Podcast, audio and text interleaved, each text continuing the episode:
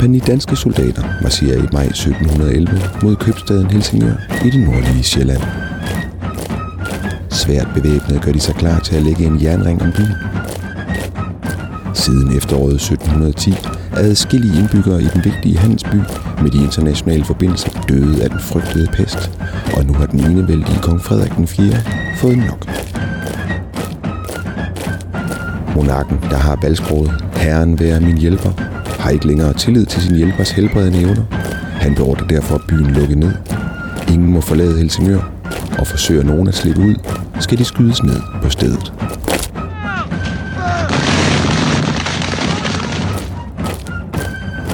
Selvom det kan lyde grusomt, så er det faktisk forsøg på en behandling og på at beskytte resten af kongeriget mod den sorte død.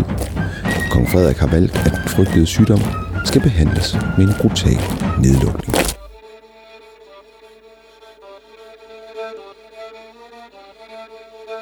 Velkommen til en verden, der stadig er fuld af blod og bylder, håb og kamp. Velkommen til de to sider af historien om sygdommen, som vi beskæftiger os med i denne podcastrække. Sygdommens kamp mod de levende, og de levendes kamp mod sygdommene, det vi kalder behandling. Gennem historien har kampen mod sygdommen ofte været nytteløs, til tider skadelig. Men i øjeblikket med klarsyn og videnskabelig redelighed opstod alligevel udveje. Med til historien om epidemier hører nemlig, at mange af dem sluttede, fordi mennesket kæmpede imod. Død og Diagnose er en række fortællinger om, hvordan sygdommen har fået og stadig får modstand, hvordan mennesket forsøger sig med mere eller mindre hjælpsom modtræk, for selvom lidelserne medfører død og tragedie, følger der fremskridt med. Svære sygdomme giver fremdrift i behandlingerne, og nutidens lægevidenskab bygger på den modstandskamp, mennesket historisk set har ført mod bakterier og virer, uden at vide, hvad det var. Det her er ikke kun en række fortællinger om, hvad sygdommene gjorde ved menneskene, men også om, hvad menneskene gjorde og gør ved sygdommene. Mit navn er Mikkel Andreas Bæk, og det her er en særudgave af Død og Diagnose, en podcastrække, som altid støttet af Lundbeckfonden, om sygdomme og behandlinger gennem Danmarks historie.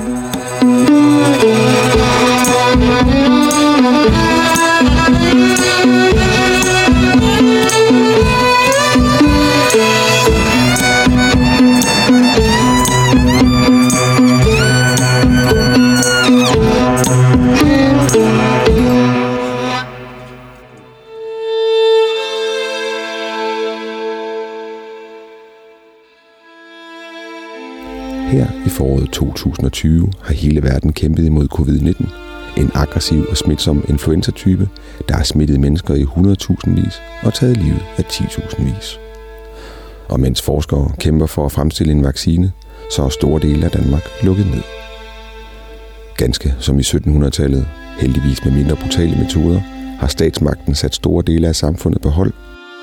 Biblioteker, caféer, museer, tatovører, skoler og universiteter holder lukket, så smitten ikke breder sig så hurtigt, at sundhedsvæsenet ikke kan følge med i behandlingen af de mest kritisk syge. Lad os tage et kig i det store sygdomsleksikon, der heldigvis er opdateret med den nyeste viden fra Statens Serum Institut om sygdommen, der formentlig er kommet til Danmark fra Sydeuropa, der sandsynligvis har fået den fra Kina, hvor den menes opstået i millionbyen Wuhan. Men en endelig smittekilde er i talende stund ikke identificeret, selvom bud på både gris, slanger og syge flagermus er set nævnt. Sygdommen COVID-19 skyldes en infektion i de øvre og eller nedre luftveje med en ny type coronavirus kaldet SARS-CoV-2. Alle kan blive smittet, men de fleste vil få milde forkølelses- eller influenza-lignende symptomer. Der findes forskellige typer coronavirus, som kan gøre mennesker syge. Coronavirus kan være årsag til milde forkølelser, men også til alvorlige ned- og luftvejsinfektioner. Det var tilfældet med SARS, der gav anledning til et stort udbrud i 2003, og MERS, der siden 2012 har givet anledning til alvorlige lungeinfektioner på den arabiske halvø. Sygdommen COVID-19 kan give et varieret sygdomsbillede fra mild øvre luftvejsinfektion til alvorlig nedre luftvejsinfektion. Ældre mennesker og personer, der i forvejen er syge og svækket af kronisk sygdom, kan have et mere alvorligt forløb, hvor en svær lungebetændelse i værste fald kan være dødelig. Har du lyttet til bare en smule Død og Diagnose, ved du, at det langt fra er første gang, at den sygdom tromler gennem hele verden. Men det er heller ikke første gang, at staten behandler den ved at lukke folk inden, og ej heller første gang, at det er en influenza-type. Det ved museumsinspektør Adam Bencard fra Medicinsk Museum meget mere om. Død og Diagnose sygdomsreporter David Pepe Birch møder ham et sted, hvor masser af mennesker normalt rører ved hinanden, men hvor al aktivitet lige nu er barberet væk. Hvor er vi henne? Vi sidder på Frisør Henri, som ligger på Elmegade på Nørrebro midt i København, som er et af de mest befolkningstætte steder i Danmark. Jeg tror faktisk, det er det mest befolkningstætte sted i Danmark. Elmegade er måske en af de travleste gader på Nørrebro, der er fyldt med caféer og butikker, tøjbutikker og frisører og alt muligt andet, og her er helt stille.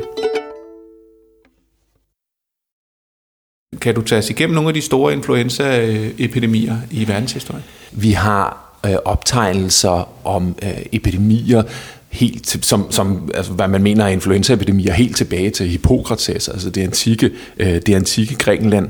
Så det er, altså, hvor man har beskrivelser af meget, meget, meget smitsomme sygdomme med feber og sådan noget, som er i det nordlige Grækenland før Kristus fødsel, ikke? Så der er meget, der tyder på, at vi har været sammen med influenzaen, som det meste af menneskehedens historie. Den første reference til influenzaepidemien i den videnskabelige litteratur kommer i 1650, og derfra så har man løbende beskrivelser. Man siger, at der kommer en cirka hver 50. år. Det tror jeg ikke, altså det er ikke fordi man skal tage det som en naturlov eller noget, men det siger noget om, at det har været en følgesvend gennem det meste af den moderne historie.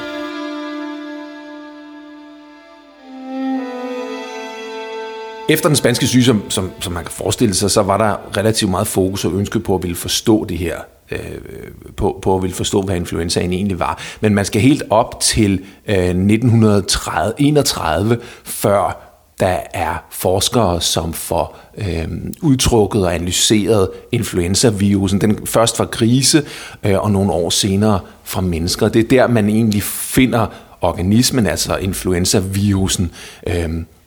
Så det er 1930. Man begynder straks at arbejde på en vaccine. Man forsker i løbet af 1930'erne og de tidligere 1940 for at få de første vacciner mod influenzaen. Det viser sig at være svært, som har at gøre med den måde, influenzavirusen biologisk opfører sig på. Det er en meget, meget... Det er en virus, som muterer ganske ofte og ændrer sig. Det er derfor, at man ikke bare ligesom med kopper eller alt muligt andet kan få en vaccine, som gør dig immun resten af dit liv.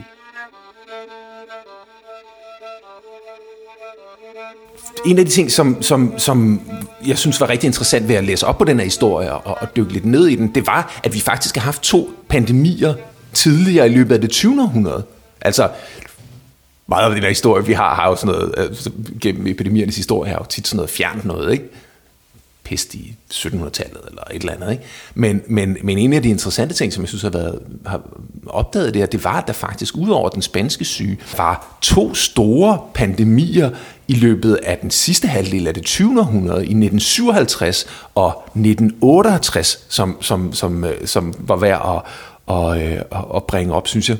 I 1957, så kommer der noget af det, som forskerne på det tidspunkt var begyndt at frygte rigtig meget, nemlig en helt ny udgave af influenzaen. Et new strain, altså en ny art af influenzaepidemien. Den bliver opdaget i Yunnan i Kina i 1957 i februar. Men den hedder, hvor den influenza, der hører til den spanske syge, hed H1N1, så hedder den her H2N2. Og det viser sig, at der er ingen under 65, der har nogen former for immunforsvarsbeskyttelse mod det her. Det peger på, at der har været en tidligere version af den faktisk, fordi at der er så nogen over 65, der måske er blevet udsat for den tidligere, og derfor har noget virus over sig. Men den spreder sig... til Hongkong i april, så til Singapore, til Taiwan og så til Japan, og så i løbet af sommeren 1957, så bliver det en global pandemi. I juni så er den i 20 lande. Det siger noget, hvor hurtigt det spreder sig, ikke? 1957, så går der nogle måneder, så er det over hele verden. Man anslår, at der dør omkring 1 million mennesker over hele verden. En af de ting, som er værd at bemærke omkring 1957, som måske kendetegner en vigtig element i influenza-reaktionens historie, det er, at på det tidspunkt er ikke bare samfundet blevet mere globaliseret, men også videnskaben. Altså hele det videnskabelige, de videnskabelige institutioner og de videnskabelige udvekslinger er meget, meget mere omfattende. Der er nu et globalt netværk af laboratorier, som straks kaster sig over sygdommen. Man har altså i 1957, der ser man for første gang, at man bruger store overvågnings- og statistikoptegnelser til at monitorere den måde, sygdommen spreder sig på, og hvordan den påvirker forskellige områder, samtidig med, at man undersøger sygdommens videnskabelige egenskaber, ikke? Efter den her pandemi i 1957, så kommer der et nyt udbrud, 1968. Ikke det, man forbinder med 1968, at der er en global influenza-pandemi, men det var der. Den spreder sig fra Hongkong og strækker sig i løbet af få måneder til det meste af verden. Den har igen det her karakteristiske skift, som pandemien tit har, at mortaliteten, altså dødsraten, stiger blandt den yngre del af befolkningen, hvilket som karakteriserer de her pandemiske udbrud, altså at de modsat de årlige tilbagevendende influenzaer, som mere går på den svækkede ældre befolkning, så rammer de her også yngre mennesker. Og der dør i nærheden af og lidt over 1 million mennesker i 1968 af influenza på verdensplan. Men ligesom med pandemien i 1957, så bliver et af karakteristikerne, at det videnskabelige system og det samfundsmæssige system er mere robust og er mere udviklet. Historien med influenzaen som del af vores fælles liv er jo ikke færdig der, fordi hen mod slutningen af det 20. århundrede, så kommer det jo tilbage i nogle nye former. Der kommer fugleinfluenzaen i 97, som bryder ud blandt fuglebestande i Hongkong. Den bliver håndteret relativt hårdt. Der bliver slået dyrebestanden ned over hele verden, og den spreder sig ikke pandemisk. Men det er jo ligesom på en måde det, der er noget af frygten her, ikke? Og noget, der gør, at der bliver en masse mediereporter. Vi talte rigtig meget om fugleinfluenza. Vi har talt mere om den, end vi har talt om de udbrud, der var i 57 og 68. Ikke? Senere op i 2009, så har vi svineinfluenzaen, som igen bliver håndteret meget hårdt. Så det er et tegn på... I øvrigt noget, som vi måske er værd at bemærke omkring influenzaen. En af de ting, som gør den... der er mange faktorer, som gør den til en rigtig farlig sygdom. En af dem er, at den er meget omskiftelig, den er let ved at mutere, så den kan ændre, så det er derfor, vi ikke har en vaccine mod den, eller vi skal have en ny vaccine hvert år. Men en af de andre elementer ved den, som er værd at understrege, det er, at den har det, der hedder andre reservoirer, altså den kan rejse mellem forskellige dyrebestande, og der kan den møde andre influenzaer, som den så kan mutere af, så den kan gå over og være i dyr en periode, og så ændre sig lidt, og lige pludselig skifte form, og blive smitsom for mennesker igen, og så har den ændret sig, så er vi ikke immune længere, og så kan den smitte os igen. Så derfor har vi fugleinfluenzaer og svineinfluenzaer. Nu kalder vi ikke den her flagermuseinfluenzaen, men i princippet kunne vi jo godt gøre det. Vi bliver virkelig opmærksomme på smittevarer i en tid som det her, og der er blevet lukket landegrænser og karantæner og alt muligt andet. Men også tænker vi, at det er alt sammen et resultat af vores globaliserede samfund. Det siger jo noget om, at sygdommen altid har haft den der evne til at sprede sig, og mennesker er sociale dyr og handler med hinanden og bevæger sig over områder, og så følger sygdommen med. I forhold til den pandemiske sygdom, så kan det være fristende at tænke, det er globalisering. Hvis bare vi lukkede os ude fra verden, så ville alt være godt, ikke? Tilsvarende, hvis vi spadede os ind i vores lejlighed og afsprittede alt det, vi købte ind eller et eller andet inden, så ville vi være sikre, ikke? Og det er klart, at globaliseringen er jo en del af vilkårene for den måde, sygdomme spreder sig på. Hvis du kan komme hurtigere til et sted fra et andet, så kan sygdommen komme hurtigere fra et sted til det andet. De epidemiske sygdomme har jo aldrig bare været lokale. Det kan bare godt være, at det tog længere tid for, at de spredte sig. Ikke? Måske tog det 3 år for, at pesten rejste fra en del af Europa til den anden, eller fra en del af verden til den anden. Og i dag kan man hoppe på et fly fra Norditalien, og så er smitten med på 1,5 time. Men samtidig må man jo sige, sygdommen har altid spredt sig, og de har altid rejst med mennesker. Det kan godt være, at det har taget længere tid, men der er trods alt forbindelseslinjer historisk set, som har gjort det muligt, at der har været pandemier i 1800-tallet, i 1700-tallet, i 1600-tallet, videre tilbage. Ikke? Så på den måde er det nok en illusion at forestille sig en verden, hvor man ligesom, som nation bor i sin egen lejlighed i godsøjne. Men så kan man sige, at den positive side af globalisering er jo netop det, vi blandt andet også ser nu, muligheden for at dele informationer. Muligheden for at holde kontakt fra den ene ende af verden til den anden. Muligheden for at følge noget live. Muligheden for at dele laboratorieprøver og forskningsresultater og data øjeblikkeligt fra den ene ende af verden til den anden, er jo en betydningsfuld, en af de allervigtigste del af vores evne til at reagere hurtigt på de her sygdomme. Hvordan smitter influenza? Hvordan er det her? Hvordan opstår de her pandemier?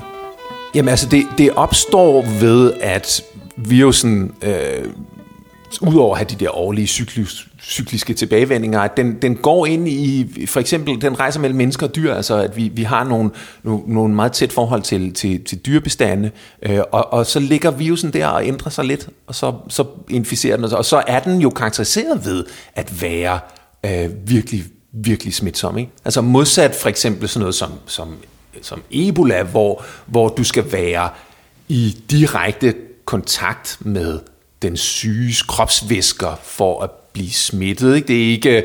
Det er ikke nok med, at du går igennem en at du rører ved en håndflade, som er blevet berørt af en syg person for 3 dage siden, ikke? Ebola er så 90% af dem, der får den ihjel, men den er meget, meget sværere at få, ikke? Influenzaen slår en meget mindre procentdel af folk ihjel, men til gengæld er den meget, meget mere smitsom. Og det er jo, hvad kan man sige, der hvor influenzaen er særlig velegnet til det globale samfund, som det i stigende grad har set ud. Flere og flere mennesker på mindre og mindre plads med større og større kontaktområder, ikke? Og evnen til at vandre mellem dyr og mennesker. Vi sidder her i et fuldstændig nedlukket hovedstad i Danmark. Resten af landet, resten af verden er også lukket ned omkring os. Det er en behandlingsform. Hvordan har man behandlet influenza gennem tiden? Fordi influenzaen skifter karakter og kan komme forbi vores immunforsvar, så handler det ikke så meget om at udvikle sådan medicin, der stopper den, før den kommer i udbrud, ikke? Den kommer, og så er mange af de redskaber, man har at gribe til, de samme, som man altid har haft i et eller andet omfang, nemlig karantænen, altså det at adskille de raske fra de syge. Efterhånden som vi er blevet bedre til at forstå mikroorganismerne eller virusernes natur og den måde, de bevæger sig på, så også afspritning, adskillelse af syge bygninger og inventar og sådan noget fra de raske, og den der måde at forsøge på at geografisk og mellem mennesker at adskille det raske fra det syge. Der er det jo, at behandlingen rykker ud af laboratorierne. Ja. Det er ikke de hvide kitler, det er jakkesættene, der står for behandlingen. Hvad er det for en historie? I hvor lang tid har man gjort det, og hvad siger det om de samfund? Ja, altså man kan sige, en af de interessante udviklinger, der sker, som influenzaens historie er et meget godt eksempel på, det er, at man forsøgende på at forhindre og begrænse smitten ændrer sig gradvist fra reaktioner, når du står midt i den, altså nu er den her, hvad kan vi gøre, til bedre og bedre information, bedre og bedre videnskabelig overblik til at kunne identificere den så tidligt, at man kan nå at sætte ind med nogle af de her redskaber, som har lange historier, altså karantænerne og sådan noget, ikke? Altså at man kan sætte ind tidligere, man kan forstå sygdommen og dens bevægelsesmønstre og dens smitteveje og forstå, hvad man som samfundskrop kan gøre for at ikke for at udbruddet bliver holdt lokalt, ikke? I den historie ligger jo den længere historie omkring karantænen, ikke? Altså forsøget på at sige, jamen, du ved, da man afspærrede Helsingør i starten af 1700-tallet, for, da pesten var brudt ud der, og man stillede soldater op for at holde smitten inde i byen. Det er jo sådan et eksempel på, at samfundet rykker sammen og sætter ind med voldsomme midler. Det er selvfølgelig sørgeligt for, for indbyggerne i Helsingør, der bliver spadet ind i deres egen by, men tanken er jo, at det er den måde, man kan forhindre, at smitten spreder sig, og dermed at skaderne på samfundskroppen bliver desto større. Og det er magten, der er behandlingen. Ja, altså muligheden for kontrollering, det er lige så meget som at den større information og den større videnskabelige viden omkring influenzaen, så kommer måden at reagere samfundsmæssigt kommer også til at handle over, hvad for nogle redskaber har et samfund på et givet tidspunkt til at reagere som helhed. Er der andre historier fra verdenshistorien, fra Danmarkshistorien, om karantæneforordninger, om nedlukninger af hele samfund, hvor magten er gået ind og ageret behandler? Jamen det har jo altid været i et træk ved mange af de epidemiske sygdomme. Altså vi sad på Betty Nansen og optog vores afsnit om den spanske syge, som var lukket på det tidspunkt. Nu sidder vi i en frisørsalon, som er lukket. Så den historie er tilbagevendende. Og så har det selvfølgelig at gøre med den enkelte sygdoms karakteristika, men det er karakteristisk for influenzaen, at fordi den er så smitsom, og fordi den spreder sig så let, så bliver den begrænsningen af det sociale rum, begrænsningen af interaktionen, begrænsningen af kontakten, helt konkret, ikke? Kontakten, det at kunne regulere kontakten samfundsmæssigt på nationsplan, bliver afgørende for at komme smitten i møde. Sygdomme er i princippet demokratiske, fordi de kan ramme os alle sammen. Vi kan alle sammen blive syge, men samtidig er de som fænomener dybt udemokratiske, altså på den måde, at de slår hårdest på dem, der har mindst, og de rammer værst der, hvor der er færrest ressourcer. Ligesom da der kom bare pest i København i starten af 1700-tallet, jamen så rejste alle, der havde råd til det, ud på landet. Det er jo ikke meget anderledes end mange af dem, der har et sommerhus i dag. Så kan godt være, der er flere af dem, end der var tidligere, men så rejser folk på landet, ikke? Modsat folk, der sidder i flygtningelejre, eller under andre forhold, eller modsat Ronaldo, som lige har købt sin egen ø for at rejse væk fra resten af verden i den periode, der har. Altså, så der er lige så meget som influenzaens historie gennem det 20. århundrede handler om, at vi får bedre videnskabelige, informationsmæssige og samfundsmæssige ressourcer til at håndtere den. Lige så meget er det værd at understrege, hvor meget det minder os om de uligheder, som i øvrigt er en del af det samfund, vi er i.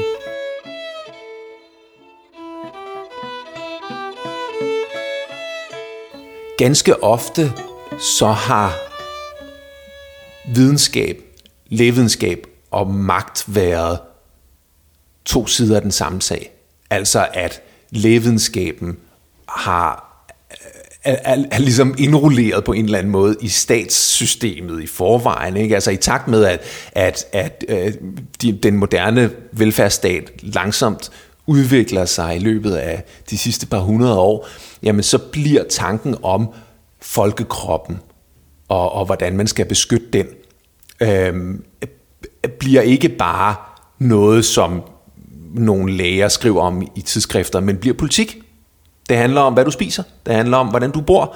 Det handler om, hvad for en slags adgang til fødevarer du har. Det handler om, at vi regulerer, det er lige blevet sommertid, ikke? Det handler om, at du regulerer sommer-vintertid for måske at få nogle ekstra solskinstimer til befolkningen, fordi det sikrer en bedre sundhedsmæssig hygiejne. Så mere end at der har været konflikter mellem videnskab og statsmagt, så har de i langt højere grad været et spørgsmål om, at statsmagten, at videnskaben og lægevidenskaben og folkesundhedstænkningen er politik allerede, fordi det handler om, hvordan vi indretter os, ikke?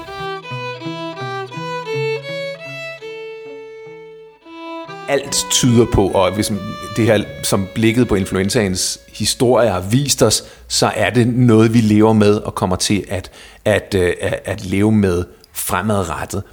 Det, der måske ændrer sig, og det, der er interessant at diskutere i forbindelse med det, det er at se på den ene side, hvad for nogle redskaber og samfundsmæssige og videnskabelige ressourcer har vi til at håndtere de her situationer? Hvad er det, der bliver sat i værks for at beskytte vores fælles krop, ikke? Og så kigge på, jamen, de ting, vi sætter i værks, altså de ressourcer, der bliver åbnet op for, de politiske, sociale, magtmæssige sådan, instanser, der bliver sat i værks under det her. Hvad betyder de efterfølgende, ikke? Hvad kommer det til at betyde for den måde, vi forstår sygdom og samfund på i længere perspektiv? Og det er for mig at se en af de ting, som bliver allermest interessante at åbne op for i de kommende måneder og år, når vi forhåbentligvis er ude på den anden side af det her udbrud. Så kig lidt på, jamen, hvad skete der med os som samfund? Altså, hvad er det for nogle kræfter, der bliver sat i værks? Og hvordan kommer de til at forandre os efterfølgende? Det er værd at dykke ned i.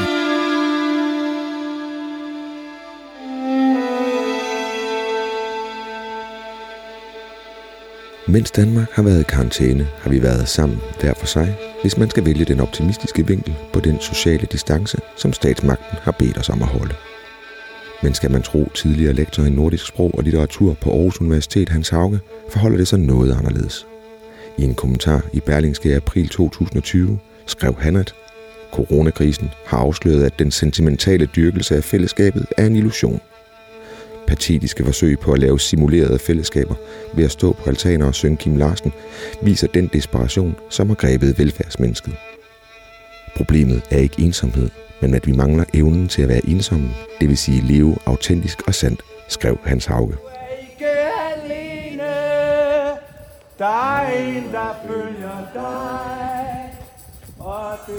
Om du er eller ikke er alene, om vinduessangene reelt har bragt os tættere på hinanden, eller om det hele er en illusion, kan du kun selv vide.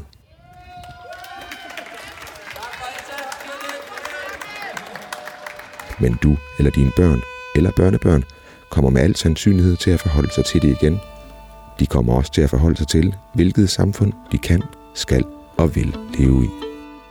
Noget tyder nemlig på, at staten kan blive nødt til at bruge endnu flere indgreb i den personlige frihed for at bekæmpe sygdommen.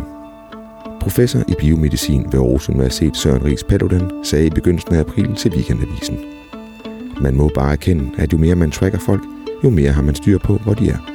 Hvis man ved, hvor vi har været, og en af os har været inficeret, så kan det bruges til at opspore folk, der har været tæt på den smittede, få dem identificeret og testet. Det er en skræmmende vej at gå, men i forhold til at inddæmme virusen, er jeg ikke i tvivl om, at det er et effektivt værktøj." Den spanske syge kom i 1918, asiatisk influenza i 1957, Hongkong-influenza i 1968, SARS, MERS og de andre kom senere med millioner af døde i kølvandet. Det handler således ikke om, hvorvidt den næste pandemi kommer, kun om hvornår og om hvor kraftig den bliver.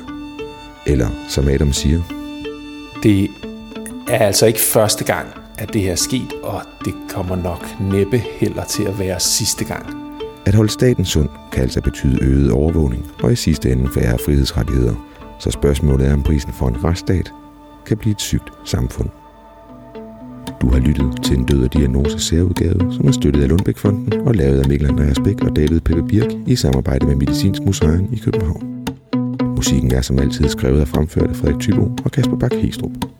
Tak til Frisør Henri for husly og til klinisk sygeplejespecialist Marie Kollet på Rigshospitalet for inspirationen til dette afsnit. Pas på hinanden derude og husk at vaske hænder.